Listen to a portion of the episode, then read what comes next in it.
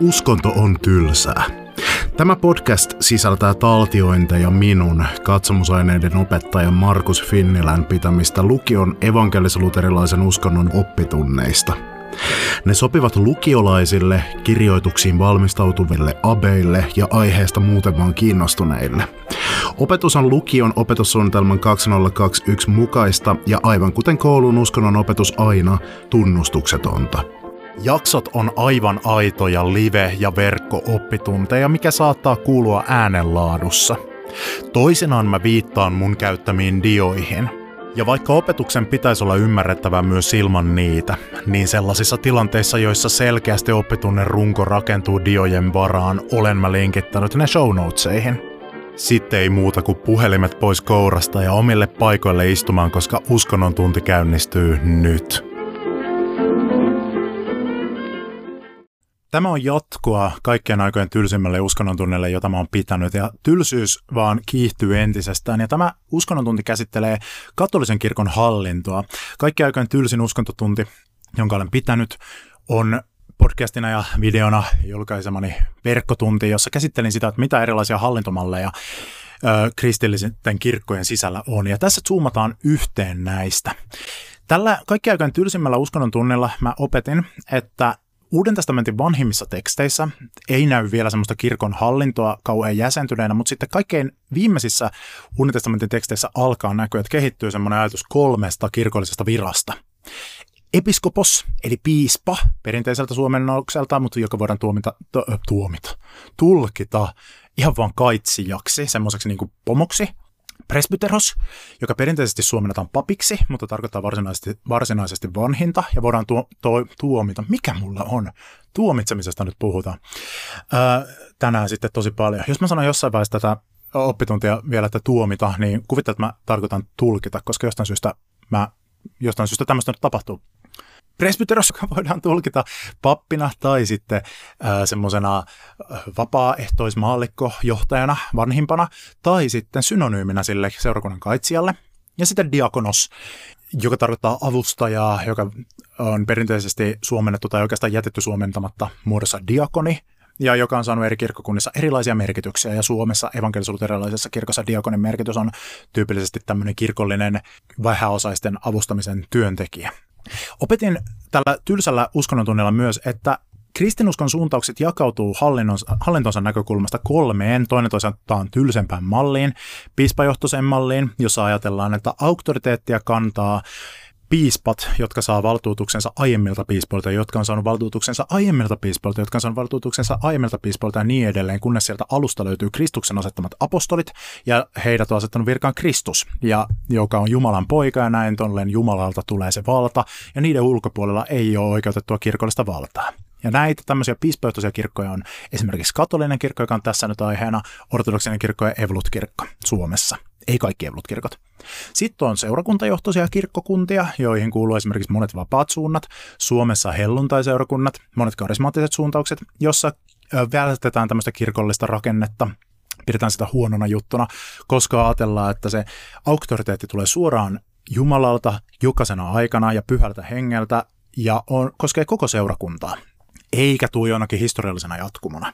Ja näin ollen seurakunta pitää sitä ylintä valtaa ja valitsee joukostaan tavalla tai toisella esimerkiksi vanhimpia, eli vanhimmiston, jotka on tämmöisiä luotettuja tyyppejä, hoitamaan niin kuin käytännössä tätä vallanpitämistä ja saattaa myös nimittää pastoreita, mutta he ei sillä tavalla niin kuin ole mitenkään seurakunnan yläpuolella muuta kuin ainoastaan vastuutehtäviltään.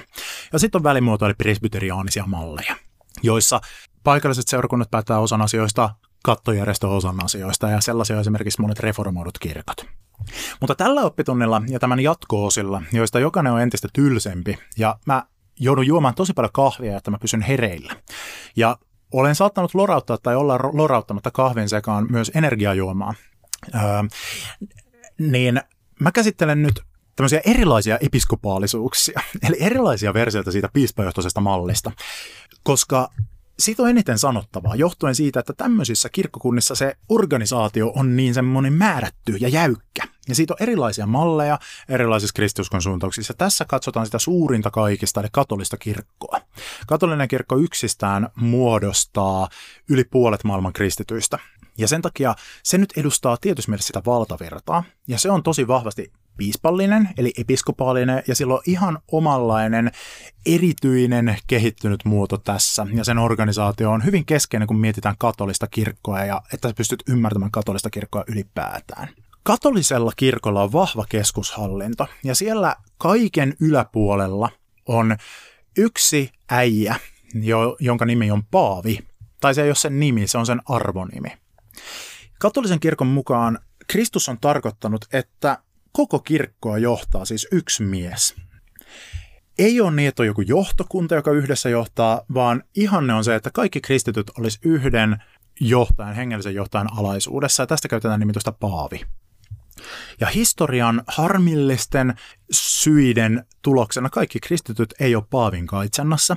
Ortodoksit ei ole. tuhat viisikymmentäneljä virallisesti meni, meni niin kuin homma nurin ortodoksia ja katolisen kirkon niin kuin yhteyden suhteen, mutta se oli mennyt nurin jo, alkanut niin kuin mennä eri suuntiin sitä ennen. Se on lähinnä tämmöinen niin kuin virallinen, niin kuin, että mihin sä nyt laitetaan, että milloin ei ehkä ollut enää paluuta entiseen, ainakin jälkikäteen ajateltuna, tuhat viisikymmentäneljä. Vaikea sanoa, että ajatteliko sen nämä ihmiset ja kristityt nyt kauhean niin kuin radikaalisti, että nyt meni meillä välit poikki, vai huomattiinko se vasta myöhemmin?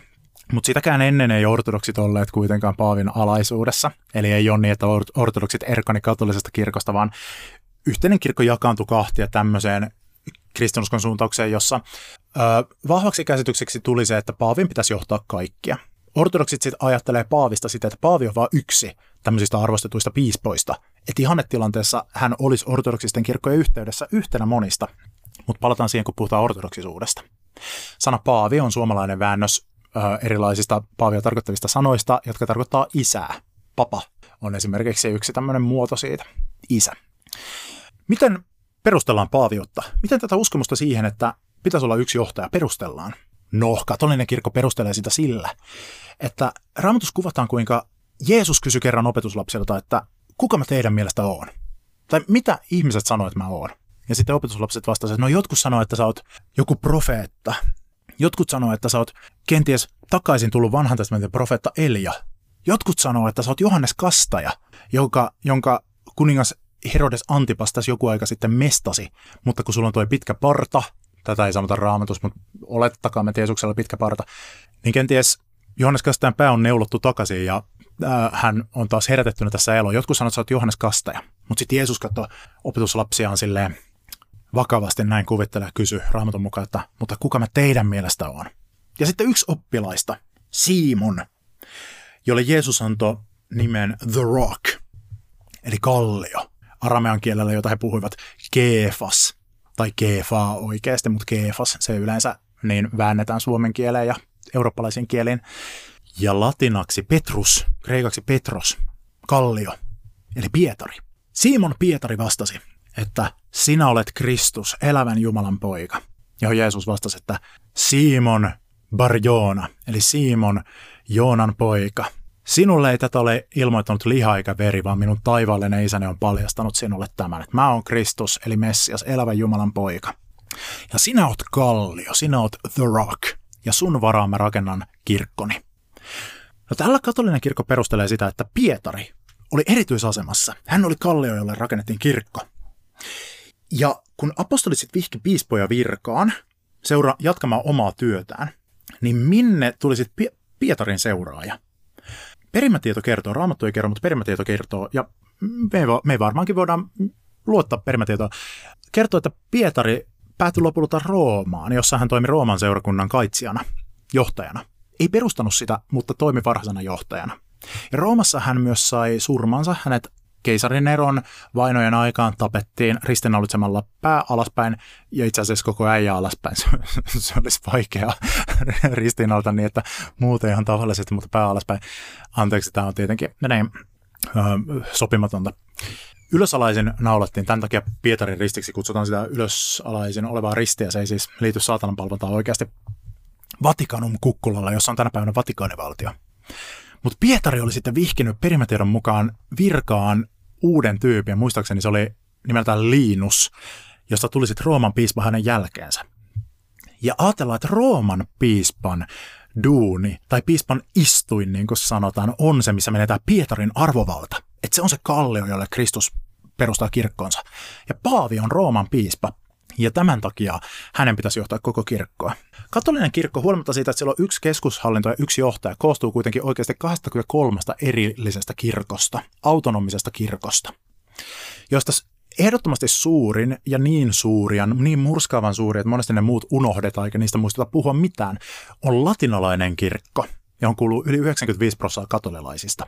Mutta siellä on oikeasti muitakin kirkkoja. Ja tämä on tärkeää tietää, kun kohta puhutaan pappeudesta, että miten erilaista se on eri puolella katolista kirkkoa. Eli pieni määrä katolilaisista kuuluu eri kirkkoon kuin suurin osa heistä, mutta nämä kaikki kirkot on yhteydessä toisiinsa, ne on kaikki uskollisia paaville ja paavi johtaa niitä. No, mitä nämä muut kirkot on? No siellä on sellaisia kirkkokuntia, joihin jos sä menisit Jumalan palvelukseen, niin sä luulisit todennäköisesti, ellet paremmin tietäisi, tulleesi ortodoksiseen kirkkoon. Papeilla parrat, niin kuin on muotia ortodoksisessa kirkossa, ja ikonit seinillä ja, ja niin, niitä kunnioitetaan ja suitsukkeet heiluu ja kovasti ortodoksinen meininki. On olemassa semmoisia itäisiä katolilaisia kirkkoja, joista osa on sellaisia, että ne on elänyt pitkään erossa paavista, osana ortodoksista tai orientaaliortodoksista maailmaa. Orientaaliortodoksit on joukko semmoisia esteettisesti ja teologialta ortodoksisuutta muistuttavia kirkkoja, mutta jotka, joilla on pikkusen oma oppi. Osa niistä on sitten ekumeenisten neuvotteluiden kautta historian varrella sit päätyneet hyväksymään paavin vallan ja tulleet sitten paavin alaisuuteen. Ja ö, he on saaneet pitää sitten ja saa pitää omat tapansa, omat perinteensä, omat erityispainotuksensa, mutta ovat uskollisia paaville, tunnustavat katolisen kirkon, kirkon vallan. Ja näihin kuuluu siis vain viisi prosenttia katolilaisista. Toisinaan käytetään semmoista niin kuin terminologista erottelua, että joskus sana roomalaiskatolinen kirkko toimii tämän latinalaisen kirkon synonyyminä, eli sen isoimman yksittäisen paavin alaisuudessa olevan kirkkokunnan nimenä. Yleensä roomalaiskatolista kirkkoa käytetään kuitenkin synonyyminä koko katoliselle kirkolle. Mutta joskus tämä roomalaiskatolinen tarkoittaa nimenomaan sitä latinalaista kirkkoa, joka, jonka jumalanpalvelukset ja teologia ja käyttämä kieli ja tämmöiset on lännen perinteen mukaisia. Ja joskus ajatellaan näitä, että vaikka ne on katolilaisia, ne idän katoliset kirkot, ne kaksikymmentäkaksi muuta, niin ne ei ole kuitenkaan roomalaiskatolisia, koska se viittaa vain siihen latinalaiseen kirkkoon, jolla on tietynlainen jumalanpalvelus ja tietynlaiset tavat ja niin poispäin. Eli sitä käytetään joskus tämmöisenä erona. Sana, mitä jos menee oikein syvälle tämmöiseen kirkkonyrtteilyyn, sana, jota saattaa kuulla käytettävän, on myöskin semmoinen kuin riitus. Eli puhutaan latinalaisesta riituksesta ja puhutaan syyrialaisesta riituksesta ja näin poispäin. Öö, eli näitä autonomisia kirkkoja, itsehallinnollisia kirkkoja, jotka on paaville uskollisia, voidaan kutsua myös riituksiksi, mutta se oikeastaan painottaa semmoista jumalanpalvelustyyliä. Liittyy sanaan riitti, siis, siis miten riitit tehdään, minkälainen jumalanpalvelus on. No niin, tämä on hyvä tietää. No katolisessa kirkossa on kolme pyhää virkaa miehille, ja ne on papit, piispat ja diakonit. Piispa ykkösenä, pappi sitten ja diakoni sen jälkeen. Sen lisäksi on maallikkojohtajia. Eli ajatellaan tässä siis suuntauksessa, että tämä jako näihin on tosi tarkka ja on tärkeää pitää siitä kiinni, mutta niistä ne kaikki voidaan kuitenkin nähdä pappeuden erilaisina muotoina. Diakonia ei aina nähdä. Mutta katolista kirkkoa johtaa myös maallikot tiettyjä juttuja, siis kaikkeen ei tarvita sitä, että sä oot pappi. Pappia tarvitaan sakramenttien hoitamiseen, niitä on seitsemän kappaletta, mutta sitten on jotakin semmoisia hallinnollisia juttuja esimerkiksi, jossa ei tarvitse olla pappi. Esimerkiksi vaikkapa, äh, kun mietitään, on vaikka jotain semmoisia teologisia neuvotteluita, kun kehitetään katolista, katolisen kirkon teologiaa eteenpäin. On, on jotain semmoisia kuin vaikka uskonopin kongregaatio, joka niin kuin valvoo sitä oppia, niin siinä ei periaatteessa tarvitse olla pappi. Eli on myös maallikkojohtajia. Ja tietyissä katolisissa organisaatioissa on jotain, on jotain katolisia avustusjärjestöjä ja tämmöisiä paljonkin, niin niissä ei tarvitse olla pappi. Piispoilla ja papeilla on selibaatti, eli ei saa mennä naimisiin, ei saa olla naimisissa, ei saa harrastaa seksiä.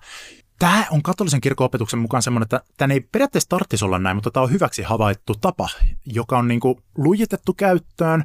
Sitä aina välillä selvitetään katolisessa kirkossa, että pitäisikö tästä luopua, mutta toistaiseksi katolinen kirkko on nähnyt hyvänä pitää tämän selibaatin kuitenkin käynnissä. Tämä on kehittynyt ilmeisesti estämään semmoisten kirkollisten mahtisukujen syntymistä, että tulee jotain tämmöisiä pappissukuja, jotka sitten saa kauheasti omaisuutta ja sitten ei kohta tiedäkään, että mikä omaisuus on kirkon ja mikä ei. Toinen perustelu on se, että jos sä, sulla ei ole perhettä, niin sä pystyt antamaan paljon enemmän ajastasi sille sun seurakunnan palvelemiselle. Tällä sitä perustellaan. Tässä on kuitenkin poikkeus. Ja tässä tulee ne, vastaan ne viisi prosenttia katolilaisista, jotka ei kuulu latinalaiseen kirkkoon.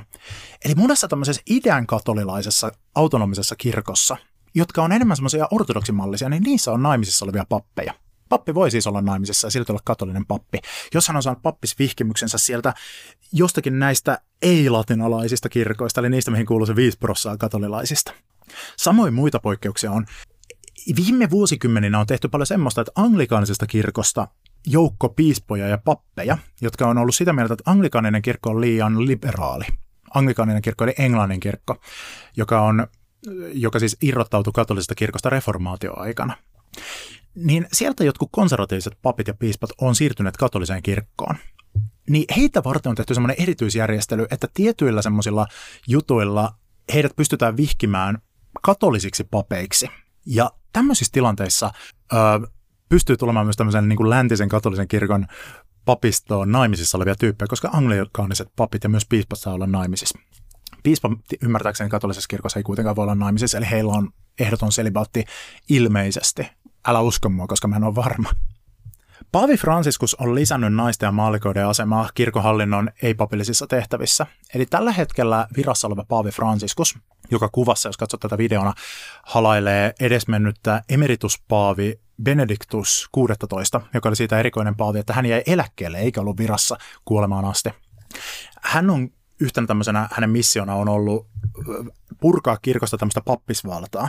Hän on lisännyt maallikoita ja naisia kauheasti virkoihin ja hyvin korkeisiin arvoihin, missä ei tarvitse pappeutta. Esimerkiksi vaikkapa niin kuin vastaamaan katolisen kirkon teologian kehityksestä hän on nimittänyt esimerkiksi tietoisesti paljon vaikka nunnia ja ihan tämmöisiä niin kuin ei-nunna naisia, lisätäkseen naisten ääntä siellä. Eli vaikka pappeus ei ole mahdollista olla naisille katolisessa kirkossa, niin Franciscus, joka tunnetaan semmoisena uudistushenkisenä ja paavien mittapuilla liberaalina paavina, on lisännyt kuitenkin naisten valtaa.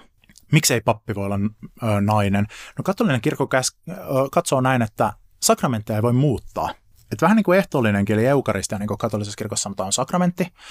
Niin vaikka kuinka tekisi mieli, niin et sä voi niin kuin tehdä niin, että, että ehtoollisleipänä käytetään vaikka Snickers, Snickersia ja ehtoollisviininä ö, E S-energiajuomaa, koska ei se ole enää, enää sitten ehtoollinen. Tuli muuten mieleen, että hörpäänpäs nyt tätä kahviani, jota olen terästänyt ainoastaan maidolla. Se ei olisi enää ehtoollinen. Ja Kristus on antanut sitten katoliselle kirkolle tehtävän, näin he uskovat, hoitaa niitä sakramentteja muuttumina historian loppuun asti. Ja nyt kun pappeus luokitellaan sakramentiksi katolisessa kirkossa, ja he katsoo, että katolinen kirkko on aina vihkinyt papeiksi vaan naisia, niin äh, tämän takia ei voi naiset olla pappeja. Franciscus on kyllä selvitellyt sitä, että no voitaisiko naisille kehittää joku semmoinen vähän tämmöinen paimenellinen rooli, ää, joku tämmöinen, niin kuin, joka olisi ihan naisten oma juttu. No se on ilmeisesti mennyt jotenkin puihin se projekti toistaiseksi, mutta sitten naisjohtajuutta, maallikkojohtajuutta katolisessa kirkossa on kyllä Franciscuksen kaudella lisätty aivan sikana. Ja kukapa tietää, miten suuriin uudistuksiin se tulee menemään. No miten katolinen kirkko sitten suhtautuu siihen, että Raamatussa kuitenkin näyttää siltä, että kyllä siellä naisiakin toimi semmoisissa tehtävissä, joista myöhemmin sitten kehittyi pappeus. No, muutamalla eri tavalla. Yksi tapa on kiertää se, eli konservatiiviset katolilaiset monesti sanoo, että no ei se, ei se on, ole ihan niin, että esimerkiksi kun Raamatussa mainitaan naisapostoli Junia, niin se oli oikeasti Junias, eli se olikin mies.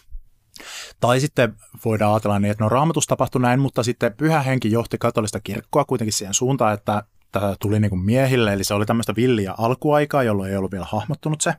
Tai sitten voidaan ajatella näin, että no Uudessa testamentissa nämä johtajat, kun siellä ei kuitenkaan ollut vielä pappeutta kehittynyt varsinaisesti, vaan pappeussakramenttina syntyi sitten siitä alkujutusta myöhemmin, niin ne johtohommat, mitä Uuden testamentin naiset tekee, niin siinä oli kysymys jostain vähän muusta, eli tämmöisellä tavalla. Mutta on kyllä katolisessa kirkossa myös semmoista niin kuin radikaalia feminististä katolilaisuutta, ja saatella näin, että kyllä niin kuin ihan sakramentillinen pappeus voitaisiin ylettää myöskin naisiin Uuden testamentin mallin vuoksi. Mutta se näyttää tällä hetkellä aika kaukaiselta, että niin tultaisiin tekemään kenenkään meistä elinaikana, mutta kuukapa tietää. Piispat edustavat magisteriumia, eli kirkon erehtymätöntä opetusvirkaa.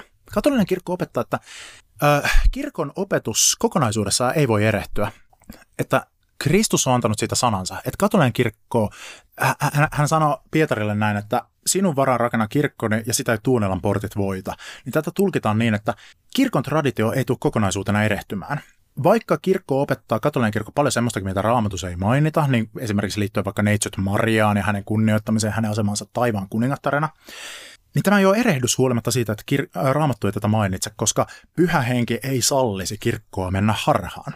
No mites sitten, miten voi olla sitten niin, että esimerkiksi katolinen kirkko on joskus tehnyt semmoisia juttuja, mitä tämän päivän katolinen kirkko ei hyväksy, niin kuin vaikka ristiretket, uskonnollisia sotia, jota motivoitiin ja perusteltiin uskolla. No, siitä sanotaan näin, että siis ajallisesti, hetkellisesti voidaan hairahtua, ja tietyt osat kirkkoa voi hairahtua. Mutta Jumala pitää kyllä huolen siitä, että jos tämmöistä tapahtuu, niin se korjausliike kyllä tapahtuu. Ja että, että niin kuin se kokonaisuus silloinkin on ollut niin kuin oikea se opetus, mutta katolinen kirkko on itse tulkinut sitä opetusta väärin. Periaatteessa katolinen kirkko ei voi siis muuttaa opetustaan. Se voi kyllä alkaa tulkita sitä radikaalisti eri tavalla. Ja näin on tehtykin. Esimerkki. Katolinen kirkko opetti tosi kauan, että katolisen kirkon ulkopuolella ei ole pelastusta. Ei pelastusta kirkon ulkopuolella. Ja pitkään se tarkoitti sitä, että sun pitää olla katolilainen, jos sä haluat päästä taivaaseen tai muuten joudut helvettiin. tuhatyhdeksänsataakuusikymmentäluvulla opetus muuttui. Vatikaanin toisessa konsilissa, eli Vatikaanin toisessa kirkolliskokouksessa, opetus muuttui sillä tavalla, että kyllä sä voit siis pelastua, vaikka et kuuluisi katoliseen kirkkoon. Koska kirkko voi olla myös näkymättömänä, vajavaisesti siellä, missä on hyvän tahdon ihmisiä. Ja siellä, missä on niin kuin kirkon tuntomerkkejä, niin kirkko on vajavaisesti. Et esimerkiksi muissa kristiuskon suuntauksissa. Ortodokseilla vaikka on oikeat sakramentit ja oikea papisto, joten siellä kirkko on ehkä vajavaisesti, koska heillä ei ole yhteyttä paaviin, mutta kuitenkin. Ja sen takia ortodoksessa kirkossa voi pelastua, koska katolinen kirkko on siellä vajavaisesti mukana. Luterilaisessa kirkossa, helluntailaisuudessa, muissa kristiuskon suuntauksissa voi pelastua, koska siellä on esimerkiksi oikea kaste, kun kaste tehdään Isän, Pojan ja Pyhän Hengen nimeä. Siellä on Raamatun sana, siellä on hyvän tahdon ihmisiä, nämä on kaikki kirkon tuntomerkkejä, joten katolinen kirkko on siellä läsnä, vaikka ihmiset ei sitä itse tiedäkään. Muissa uskonnoissa, esimerkiksi islamissa, on yksi jumalaisuus. Buddhalaisuudessa on tämmöinen tavoite ö, kasvaa hengellisesti ja moraalissa on paljon yhtäläisyyksiä Jeesuksen opetuksiin. Uskonnottomat ihmiset voi tuntea sisimmässään semmoista niin kuin kutsua hengelliseen kasvuun. Ja nämä on kaikki kirkon tuntomerkkejä. Sen takia pelastus on mahdollista myös niin kuin virallisen katolisen kirkon ulkopuolella, koska kirkko on teknisesti myös sen ulkopuolella. Ja tälleen sitten on radikaalisti uudelleen tulkittu sitä opetusta, ilman että katolisen kirkon näkökulmasta opetusta on muutettu. No onko se sitä samaa opetusta? No määrittelykysymys. No ylimpänä on Rooman piispa eli paavi. Paavi on siis Rooman piispa ja itse asiassa Franciscus, joka tätä nauhoitettaessa on siis nykyinen paavi. Ensimmäinen paavi eteläiseltä pallonpuoliskolta, argentiinalainen, mutta hänen sukujuuret on kyllä Italiassa. Niin hän mieluummin kutsuu itseään yleensä Rooman piispaksi kuin paaviksi johtuen siitä, että hän haluaa korostaa tavallaan sitä, että hän on vain yksi piispa muiden joukossa. Paavi on erehtymätön, kun hän antaa lausumia ex cathedra, eli paavin istuimelta. Paavi on historian aikana, tai paavit ovat historian aikana käyttäneet tätä erehtymättömyyslausumaansa hyvin harvoin. Pari kertaa niin kuin virallisesti, ja se siis vaatii sitä, että siis ei ole niin, että paavi on yksityishenkilönä erehtymätön, eikä ole niin, että kaikki, mitä paavi opettaa, on erehtymätöntä, vaan silloin, kun se etukäteen sanoo, että töttöröttötö, nyt minä sanon jotain ex cathedra, eli istuimelta, paavin virassa, niin silloin se on erehtymätön, mutta vain kun se antaa jotain opetusta kirkolle, ja vain kun se on sopusoinnussa kirkon aiemaopetuksen kanssa, ja vain kun se vastaa sitä, mitä kirkko muutenkin uskoo. Eli se on hyvin rajoitettua. Ei siis ole niin, että jos paavi saisi jonakin krapula-aamuna päähänsä, että nyt mä opetan, että öö, Jumalalla on neljäskin persoona, että hän on Isä, Poika, Pyhä Henki ja Setä, niin se ei olisi, koska se olisi ristiriidassa kirko-opetuksen kanssa, niin silloin ajateltaisiin, että nyt paavi on erehtynyt. Erityisiä piispoja paavin ohella on isoja pi- kirkollisia alueita hallitsevat arkkipiispat sekä kardinaalit. Kardinaalien tärkein tehtävä on se, että ne osallistuu konklaaviin, eli, on konklaaviin, eli paavin valintaan. Ja yleensä kardinaalit valitsee paavin, uuden paavin omasta joukostaan, ja se valinta tapahtuu Sixtuksen kappelissa Vatikaanissa, Rooman kaupungissa.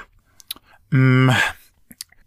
Suurimpia asioita tai niin kuin isompia juttuja, miten paavi pystyy vaikuttamaan kirkon suuntaan, on se, kun hän nimittää uusia kardinaaleja edellisten tilalle. Ja esimerkiksi Franciscus on valinnut, kun edellisiä kardinaaleja on jäänyt virasta pois tai kuollut, niin hän on nimittänyt tämmöisiä itsensä kaltaisia uudistushenkisiä pa- kardinaaleja, tavallaan ehkä vahvistaakseen sen, että hänen linjansa sitten jatkuu hänenkin hallituskauden jälkeen. Papit toimittavat sakramentteja. Se on siis papin tämmöinen juttu. Eli seitsemän sakramentin hoitaminen on ö, papin käsissä. Diakonia, diakoni on pappeuden alempi aste katolisessa kirkossa. Ja se voi toimittaa joitakin sakramenteista. Esimerkiksi diakoni voi kastaa, mutta diakoni ei voi ö, hoitaa ehtoollista. Ja on yleistä, että kun tyypistä tulee pappi, niin se on sitä ennen diakoni, mutta ei välttämättä. Hyvin harvinaisissa tapauksissa voidaan vihkiä joku suoraan papiksi. Jotta voi olla piispa, niin se on täytyy olla eka pappi. Eli useimmat aloittaa diakonina. Mutta diakonina voi toimia myös maallikko. Eli voi olla myös niin, että niin kuin, ää, diakoni ei ole matkalla kohti pappeutta. Ja esimerkiksi periaatteessa naimisissa oleva tyyppi voi olla diakoni, mutta sitten se ei pääse vaan ikinä papiksi.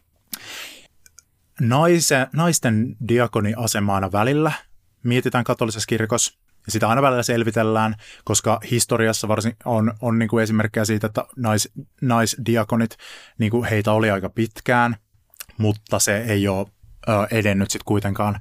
Ö, ja liberaalit katolilaiset sanoo tähän, että valitettavasti ei ole edennyt. Kanoninen laki säätelee katolisen kirkon toimintaa. Mulla ei ole siitä enää mitään sanottavaa. Nyt menee niin, niin kuivaksi tämä. Hei vaan kaikille. Ja siinä oli tämänkertainen Uskonto on tylsää. Tämä ohjelma on spin-off mun toisesta podcastista Harhaoppia, joka sisältää epätervettä teologiaa ja vääriä vastauksia elämän suurimpiin kysymyksiin. Jos huomasit tässä jaksossa jotakin asiavirheitä tai muuta epäilyttävää, niin laita ihmeessä mulle sähköpostia osoitteeseen harhaoppia at gmail piste com. Mä oon kiitollinen, jos teet näin, koska sitten mä pääsen lisäämään korjatut tiedot tämän jakson kuvausteksteihin jälkikäteen. Mutta nyt oppitunti on ohi, hyvää päivänjatkoa, ei läksyä.